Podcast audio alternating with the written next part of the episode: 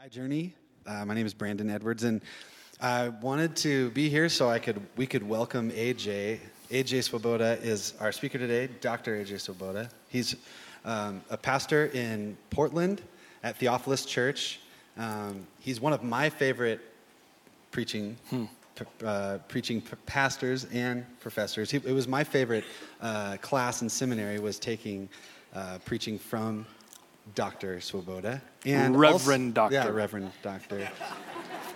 Um, and he's here uh, this week visiting family, speaking with us, and then his, his family is here with us. Quinn and Elliot are here also, his wife Quinn and their son Elliot. Yeah. So, but we wanted to give a warm welcome to Dr. AJ Swoboda. Awesome. Thanks, brother. Thank you. Thank you. Thank you. Well, good, good morning, Journey.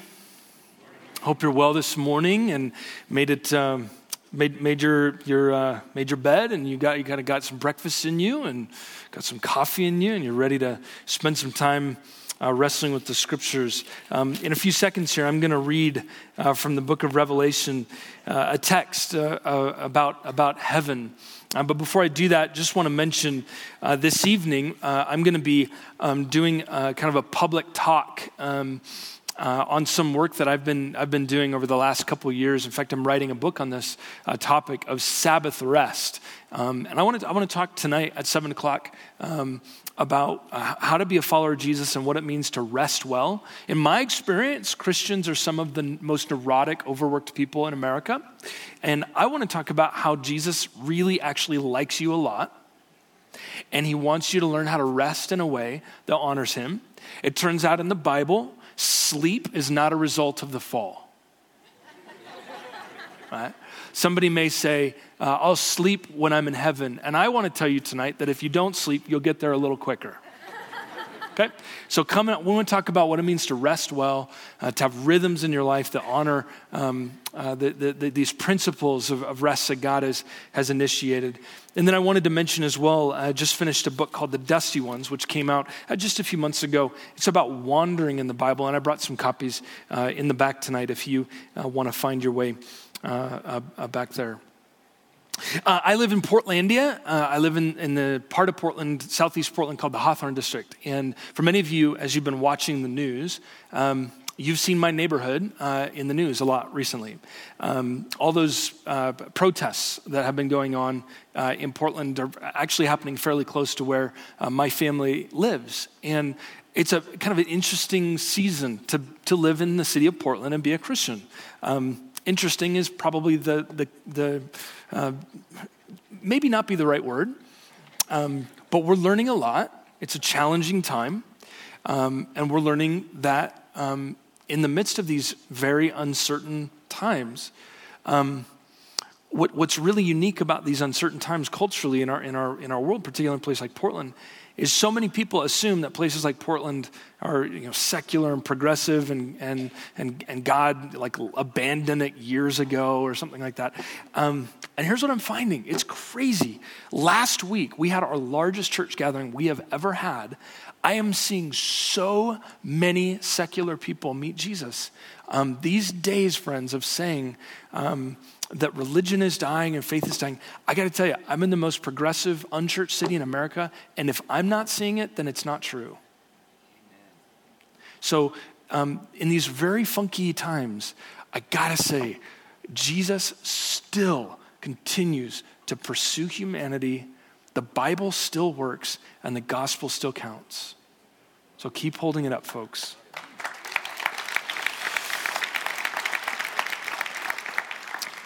But this morning, uh, I want to talk about Facebook.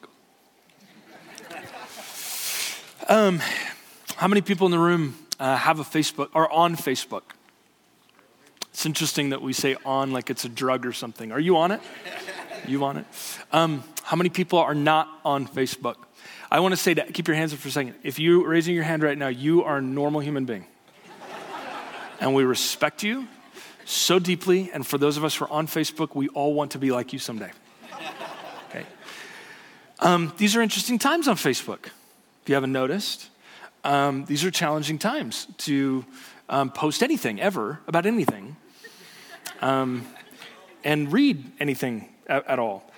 Um, and what's interesting about Facebook when you watch Facebook is um, one of the unique things that Facebook offers for the church is a mirror, so to speak, of the kinds of things that we say to the public, to the world. Um, you may or may not know this, but Facebook is actually in a lot of trouble right now. Um, it's going to be in the news quite a bit in the next couple of months because um, it appears as though you know Facebook had, uh, as it were, some some influences that even it didn't know it had on the uh, election in ways that it, it never even wanted to have. Um, and I'm not here to throw Facebook under the bus, um, but there's a really big problem with Facebook. And here's the problem with Facebook. And if you're on Facebook, here's your problem. The problem with Facebook is this you may or may not know this, but when you like something on Facebook, um, when you put a picture of something on Facebook, when you um, like somebody, you like um, an organization, you post some political thing, you whatever, you like some. When you do that, little did you know uh, that Facebook has all these algorithms that actually give you. This is crazy. The algorithms actually give you more of what you've already liked. So when you like something, it gives you more of what you've already liked. And if you're on Facebook long enough, what eventually happens is your, your news feed, your Facebook page, eventually becomes an extreme version of your true self. Have you ever disliked somebody because they said something you didn't like on Facebook? Have you ever decided to not subscribe to somebody because they said things you didn't like? Here's the problem with Facebook it is a sign of the end of the world. You think I'm crazy? And if we have any Facebook executives in the room, I'm, I'm sorry. But actually, the Bible says in 1st and 2nd Timothy that in the last days, in the last days, that you would surround yourself with people who tickle your ears. And by that, that you would surround yourself with people who already think the ideas that you already think. And the problem with Facebook is this is it's causing you all to think that you are right and everybody else is wrong. These are the signs of the end of the world. Be, we've become lovers of ourselves more than lovers of God. We have. Now, the end has been happening for like 2,000 years, and it probably will continue for a little while longer. One of the things I've noticed on Facebook is this I have noticed in these very awkward times that Christians increasingly are talking about heaven in a very weird way. And that is, I'm increasingly seeing Christians put things on Facebook like, Jesus, just take us. Jesus, may we just go to heaven. Jesus, would you end it all? And when I hear those things, I actually put myself in the shoes of my secular non Christian friends, the friends that I know around me who don't have a relationship uh, or, or believe in Jesus and think the Bible's foolish or silly or weird or don't even, or apathetic or so on and so forth. When I think about the way Christians say that stuff, I wonder, what does that sound like to people around us? And the truth is, friends, here's the problem.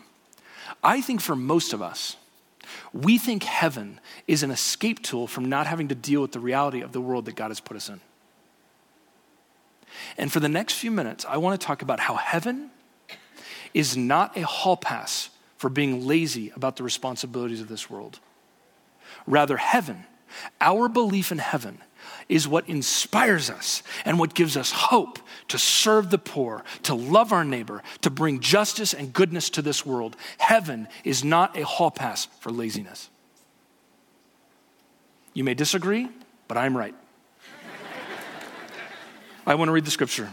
Revelation 21. And actually, I'm not right. The Bible's right. Revelation 21. Listen to this. This is John talking about heaven.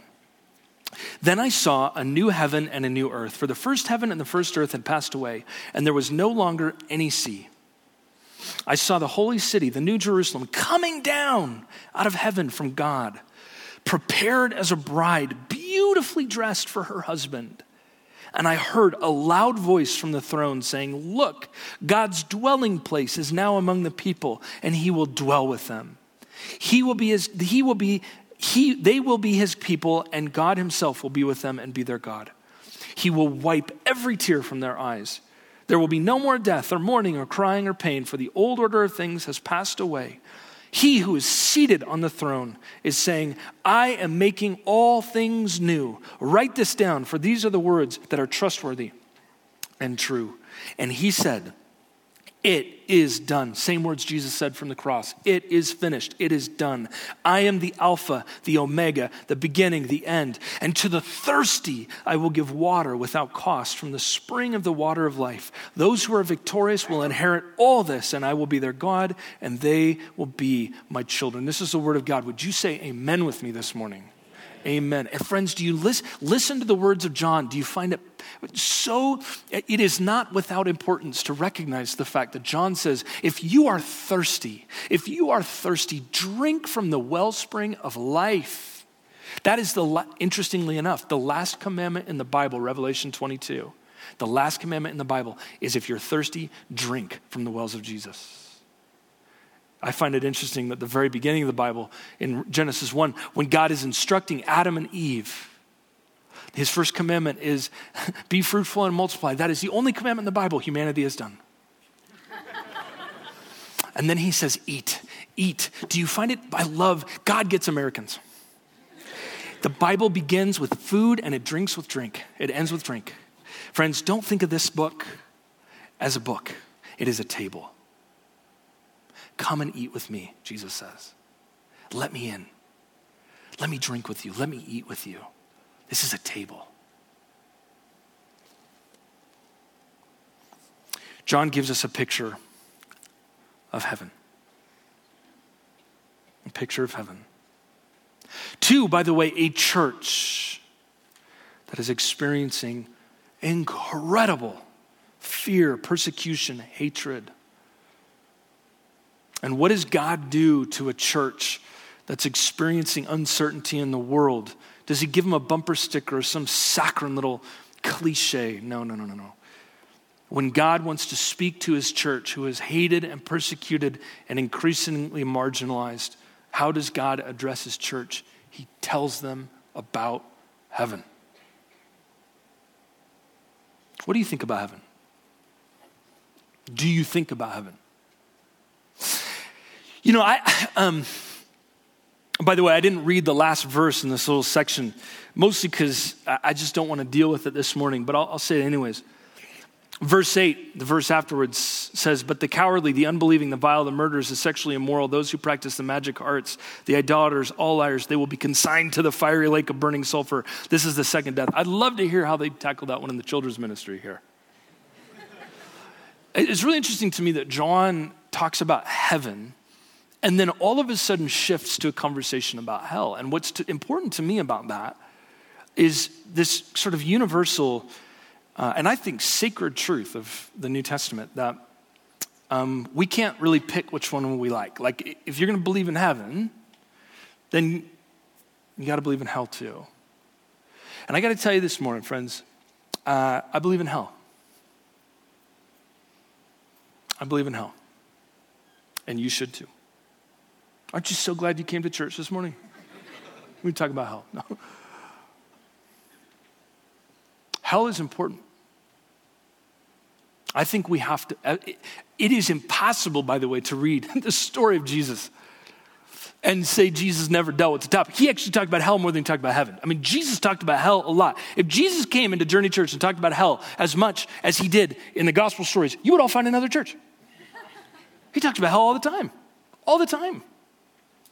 And I don't think hell is just some sort of mythical, metaphorical image. I think it's, it's a thing, it's, it's real. And I, I think believing in it is really important. And even if you don't believe the Bible to be true, um, even our, our, academics are telling this. Uh, you know how we know hell is real? Because the University of Oregon tells us it is. I went to the University of Oregon, and everything that they do is good. Uh, there was a study about five years ago, six years ago at the University of Oregon. And what they did was they studied the relationship between hell and um, crime rates. And you know what they found? They found something shocking, the psych department at the University of Oregon. They found something shocking, and that is people who believe in hell are half, true story, as likely to commit a violent crime. That's the University of Oregon. If you don't even like the Bible, that's fine. University of Oregon will tell you hell is important. And here's why. You know why? Because hell has the idea, it, it is the built in notion of accountability. I heard a Jew, a Jewish rabbi once say that after the Holocaust, uh, among Jews, the idea of judgment and, and God's and, and, and hell actually increased among Jewish communities for this simple reason. That if you don't believe in hell as a Jew, you are resigned to the notion, he said this to me, you are resigned to the notion to believe that Anne Frank and Adolf Hitler got the same lot in the afterlife.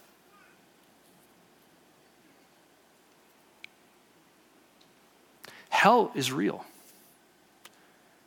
Now, I want you to believe it. I don't want here's but I don't want you to like it. By the way, there's a huge difference between believing in something and liking something. I never said I like hell. And actually, C.S. Lewis once said that the people that creeped him out the most, C.S. Lewis said this, the people that creeped him out the most were the people not who believed in hell but liked it. And he said, the problem with liking hell is that more often than not, people who like hell just secretly know somebody that, who they wish was there. He says, if you like it, it's probably because you're secretly wanting somebody to be there who you don't like. Hell, frankly, friends, hell should grieve our hearts. It, grie- it should grieve us. It should grieve us that there is any place in all of creation where somebody would resign to be all by themselves rather than be loved by the living God. I believe in it, but I hate, I hate it. And believing in heaven is so important too. What we believe about heaven is so important. Every year, I try to explain. My son's five years old. Elliot. He's in the pool right now at the hotel. Every year, I try to explain to my son one theological concept that's way beyond anybody. Last year, I explained to my five year old the Trinity. You ever explained to a five year old the Trinity? How'd it go? Pretty well, huh? Have you ever talked to a kid about God and walked away realizing, I, I don't know anything? Like at all. I need to read the Bible. Kids are God's gift to you. Get in your Bible. Okay? Last year was the Trinity. This year, heaven. And when I, when I was sitting down with my son, I'm sitting in his room, and his room is filled with toys, just toys everywhere. He got watched Star Wars for the first time on his fifth birthday. Toys everywhere. We're sitting in his room, and I'm trying to explain to my son what heaven is like. And it's not coming across. I'm saying it's this place where we're with God forever and with each other, and it's awesome. But he's like, forever? Like, what is forever? It's just forever, man. You know what it is. I mean, the Bible says eternity is in the hearts of all people, right? You should get it. You're a kid. Believe it. Forever. Which is ironic. By the way, explaining hell to my son made a lot of sense because he's been in timeout. Yet it's not hard to explain hell to my son. He's like, What's hell? And I'm like, It's just being in timeout forever. He's like, I don't want to go there. I know. Believe in Jesus. Okay. But heaven is hard. How do you explain being with God forever? And we're sitting in his room. And all of a sudden it dawns on me, oh, I know how to explain it. And I said, Being in heaven is being with God, and it's the place with all the toys. and he looks at me without even flinching. And he goes, Can we go there now? And I said, No. You can't? You're waiting. I'm going to die first. But I said, and friends, when you and I hear about heaven, do you do the same thing? I want to go there now. In fact, that's what Paul says in Philippians. Do you remember that part in Philippians? He's saying, he's writing to the church in Philippi, and he's saying, I want to be in heaven. I want to be with Jesus. I don't want to be in this body. I hate this thing. I want to be with Jesus. I want to be with God. But he says, But God has kept me here, and I'm going to be here to serve you. Even Paul, the apostle, says, When you hear about heaven, I just want to go there. And the problem is, friends, too many of us are running away from a world that God is running towards. Because he has put us here for a reason. Heaven, heaven is not an escape tool to get us out of here, friends. Heaven is the reason we stay and serve. Heaven is why we serve the poor in Bozeman. Heaven is why we love our neighbors. Heaven is why we do the things that we do. Heaven is why we love our neighbors, why we love our enemies, why we serve people who need to be served. That is why we serve. Friends, we, heaven is the hope of being in a world that feels often like hell. That's why we're here. And that's why we stay. And actually, death, the closer we get to death, friends, the more and more we're going to become interested in God. I have never once ever met somebody who converted to atheism on their deathbed. Nobody's ever once in history, I think, converted to atheism on their deathbed. Why? Because the closer you get to pain and suffering, the more and more you want God.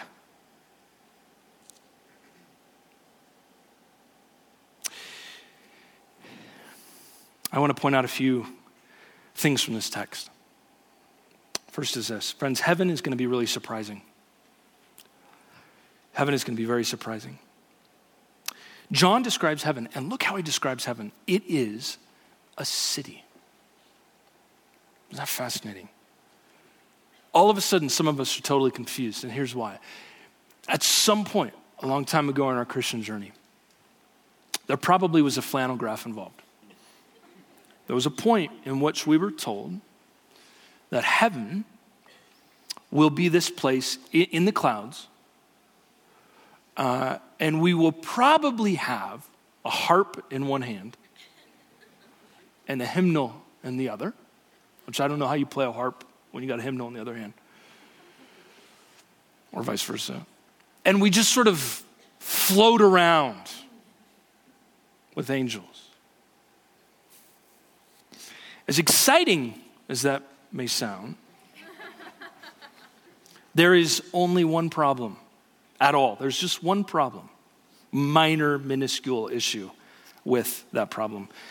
Um, is that that image of heaven is just not in this book, like anywhere at all.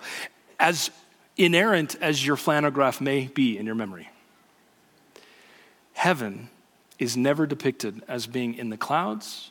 You will not have wings. There's no image of that. It will be a city, the New Jerusalem. A city. Now, if that doesn't surprise you, I don't know what will. My friend uh, Jerry Root, who uh, teaches evangelism at Wheaton College, he is uh, the, the top, C- this guy's a total nerd, top C.S. Lewis scholars in America. Knows more about C.S. Lewis than C.S. Lewis knew about C.S. Lewis and he teaches evangelism. He's a phenomenal preacher. He's a friend of mine who's preaching our church in a couple weeks. He loves to ask people, what will be our first words in heaven? And he has this thing that he does with congregations where he'll say, what do you, what do you think will be the first thing that we'll say? And most people, when they hear, well, what do we say when we get to heaven? We arrive right there.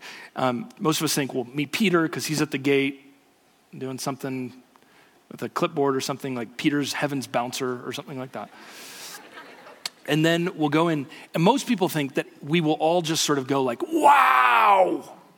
And Jerry Root says, you're all wrong. He says, we will enter glory. And Jerry Root says, the first thing that will come out of our mouth will be this. Oh. Oh. We will be shocked. We won't even believe it because it will be so different than we ever expected. Do you remember Jesus telling the parable, Matthew 25? He says, the parable, the sheep and the goats. He says there, there's that parable, there, that story. Uh, when, when people enter into either glory or judgment, they will come.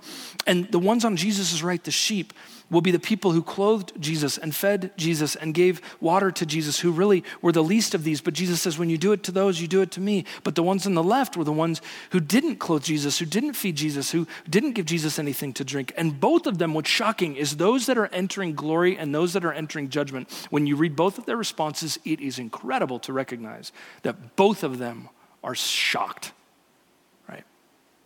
We talked about that last year when we were together, when I shared.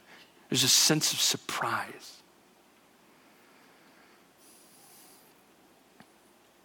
I think there will be people in heaven that you really wish weren't there. It will be the opposite of Facebook, where you can never un- unfriend the person you don't like. There will be there are people in your life who you go, there's no way in the world that person knows God, knows Jesus and they're, they're, they're, they may seem mean and grumpy and but on the heart of hearts, they love Jesus. I think there are people in this room who are faking it, who make it look good, but their hearts are far from Jesus. I think we'll be surprised. I think we'll be surprised. I told you last year about my bully. I had a bully in junior high. The guy met Jesus. I have to spend eternity with that guy forever. to the Sandlot fans in the room, it's a long time. It's a long time. I think heaven will be surprising. Karl Barth, a long time ago, one of my favorite theologians, was once asked, Will I see my loved ones in heaven? And he said, Oh, not only your loved ones. Friends, in this room, if you're sitting in and you're you don't identify as a Christian, I've got the greatest and the worst news in the world for you. The worst news is this you have interpreted your relationship with God as being about doing all the right things and finally He'll love you. I've got terrific news and horrible news. Horrible news is you've been going about it all the wrong way. The great news is this God's love for you is not predicated on how awesome you are, it is predicated on the love of Jesus Christ. That is all the church has going for it. Is God's grace. You want to be surprised by heaven? Believe in Jesus. Believe in Jesus. Turn to Him, love Him. He loves you. We will be surprised. Secondly, heaven is going to look a lot like Bozeman. Notice it's a city. It's a city with, interestingly enough, for anybody paying attention to the minute details who some would say are not important, but to me are the Word of God. Notice there's culture, buildings, ships, the book of Isaiah describes, creation. There's a river. A river, friends, ro- flows through the new Jerusalem. A river runs through it isn't a movie, it's the depiction of the new Jerusalem. Move over, Robert Redford. This is the Bible we're talking about. The, the, the, the, river that flowed through Eden will now flow through this new city. It is a place of culture.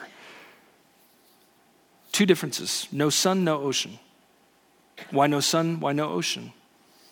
There will be no sun for one reason. Jesus, the text says, will be the light of the world. He will literally light everything. We will no longer have a need for a sun. The Son of God replaces the sun of the sky. And there will be no ocean. Why no ocean? Now, interestingly enough, I've always thought that that has to do with the fact that the ocean in the ancient world was a place of fear and trepidation. Nobody wanted to go to the ocean because it was scary. And so I've always interpreted that, that New Jerusalem is going to be a place where there's no fear, no terror, no chaos.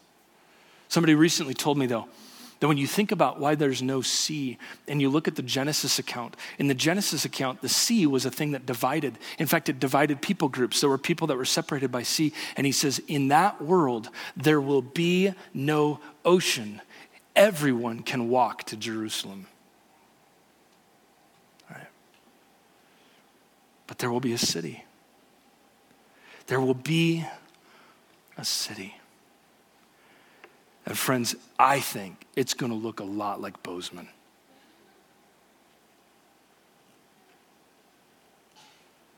Do you notice? Do you notice that the, the text says heaven will come down to earth? Isn't that interesting? I always have said, we're going to go to heaven. We're going to go to heaven. When I die, I'm going to go to heaven. When I die, I'm going to go to heaven. And I understand the sentiment behind that. Again, the only problem is the Bible. Because the Bible says we don't go to heaven, heaven comes to us. Every man in this room, do you remember the minute your wife walked down the aisle? Oh. It will come to us. Heaven comes here. This is what I think happens. I think God actually takes the world that we have made, He takes the creations that we, our architecture, He takes the good things we've made, He takes our, our ships, our inventions, and He resurrects them into this new world. He will take the good things. Who built the buildings in Jerusalem? He will take all these things and resurrect them into His glory. That's why I tell every hipster in this room who has a tattoo, some of those tattoos will make it into glory. Some of them will be annihilated, but some of them will be resurrected into that new world, the good ones. He will take this world. Why? The text says, not he will make all new things, he will make all things new. Beautiful. Thirdly, heaven will be the new creation. It will be that new creation where this creation, the one that God has made, will operate in the way God designed it to operate. He will be at the throne. Let me translate that. He will be the president forever. No elections. Praise the Lord. Literally. He will be the incumbent for eternity. And in that place, friends, there will be zero injustice. There will be zero pain. There will be zero racism. There will be zero hatred. In that place, mercy and justice and goodness will rule. Can you imagine that world? You know, you don't have to work very hard. People are getting down on you Christians for your old second century arcane view of sexuality. They look at you and go, You guys are so silly. Just it's the 21st century. Grow up.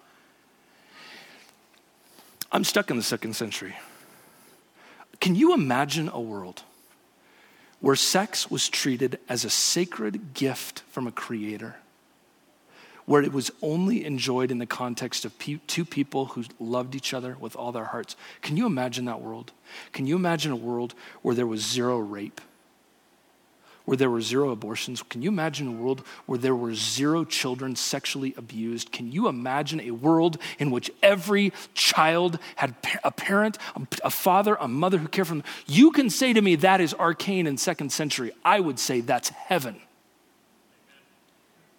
That's heaven. Get down all you want on the church's arcane view. But if we actually didn't, there would be zero rape. If we actually did it. It will be a place where zero injustice, there will be zero crying, zero hatred. It will be this creation done in the way God wanted it to be. Jesus' work was to make creation great again. I went there. That says nothing about who I voted for, by the way. But Jesus' work is bigger than any president our country could ever handle. He will take this creation and he will make it new. This old, broken creation, and he will renew it. This creation screams the love of God. A friend of mine, who's a she's a uh, she's a, a relative, she asked me. She said, "AJ, you got PhD in this stuff. What is your greatest argument for the existence of God?" I said to her, "Honestly, mangoes. You ever had a mango and been like, I can't believe in God? That ever happened in your life? And I'm not talking just old mangoes. I'm talking like a mango, the one where the juice gets all over your shirt. It's a change your shirt mango. You ever had one of those? My, she goes, That's seriously your greatest argument for the existence of God. I said, Absolutely. I have a hard time uh, believing that whoever invented that is a jerk. food, friends. Have you eaten food? If you're an agnostic or an atheist, I want you to go buy a mango after church today. I want you to eat it and say, There is no God. This creation screams the love of God. There's a guy in our church, Aaron Kelsey, who runs Young Life. He leads more inner city kids to Jesus than you could imagine. You know how he does it? He takes them camping. Inner city kids who have never seen the stars, and he takes them out and he shows them the stars. And you know what happens when you take an inner city kid out to see the stars who hasn't seen the stars before? They can't help but start asking questions. This, I do not know how somebody could be in Bozeman and not believe in God. Man, this is not a mistake. In fact, there was an old preacher, John, this guy's crazy, but John Bradford, he was an old English martyr. He said just crazy stuff during his life, but as he was dying, burned at the stake, somebody recounted his last words to the world, 18, 17th century. He says this He's dying, he's screaming. This is the last thing he can say Friend, foes, look at the creation God has given to his enemies. Imagine the world he will give to his friends. You can't imagine the mangoes in heaven. Lastly, heaven, the Lord of heaven, will wipe away every tear. Imagine, by the way, the power of that, because the implication is that people will have been crying as they come into heaven. He will wipe their tears. It doesn't say they won't be, have tears. He says it will wipe away the tears, which means as you come in, you will be coming in from a world of pain and suffering and anger. And you will come in, and the same hand that still has a scar that hung on the cross will wipe the tear from your face. And why is that important for a church today? I tell you, it's important today because some of you have been crying a lot. And only your pillow knows the story. You've li- lay on your bed weeping, crying, and you've no one to listen, no one to talk to. You've lied there crying, wondering what's going to happen, where are we going, what's, what's my kid going to do? And the gospel of Jesus says that when you believe in him, your future, every tear will be wiped. I close with this.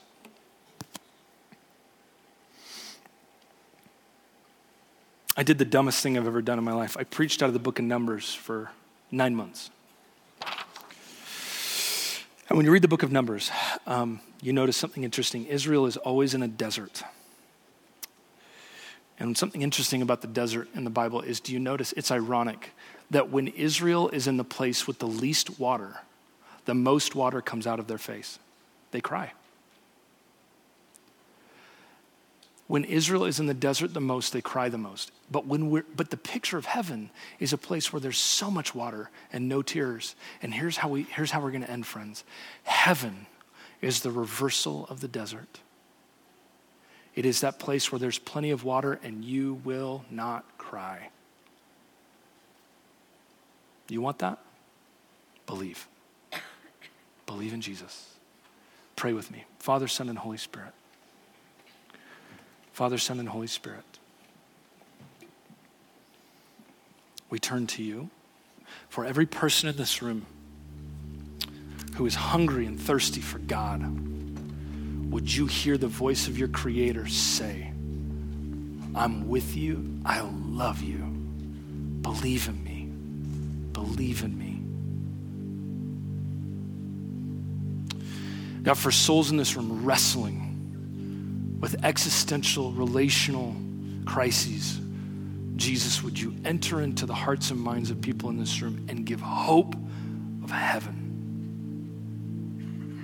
Surprise us, God. We love you, we turn to you, and we worship you above all things in the name of Jesus. Amen. Thanks for listening. We hope this time has allowed you to dig out more of who God has made you to be. If you made some kind of spiritual decision today and are interested in what's next, we'd love to connect with you. For more information or to get in touch, please visit journeyweb.net. If you're interested in supporting our ministry, you can give online at journeyweb.net/give. Thanks.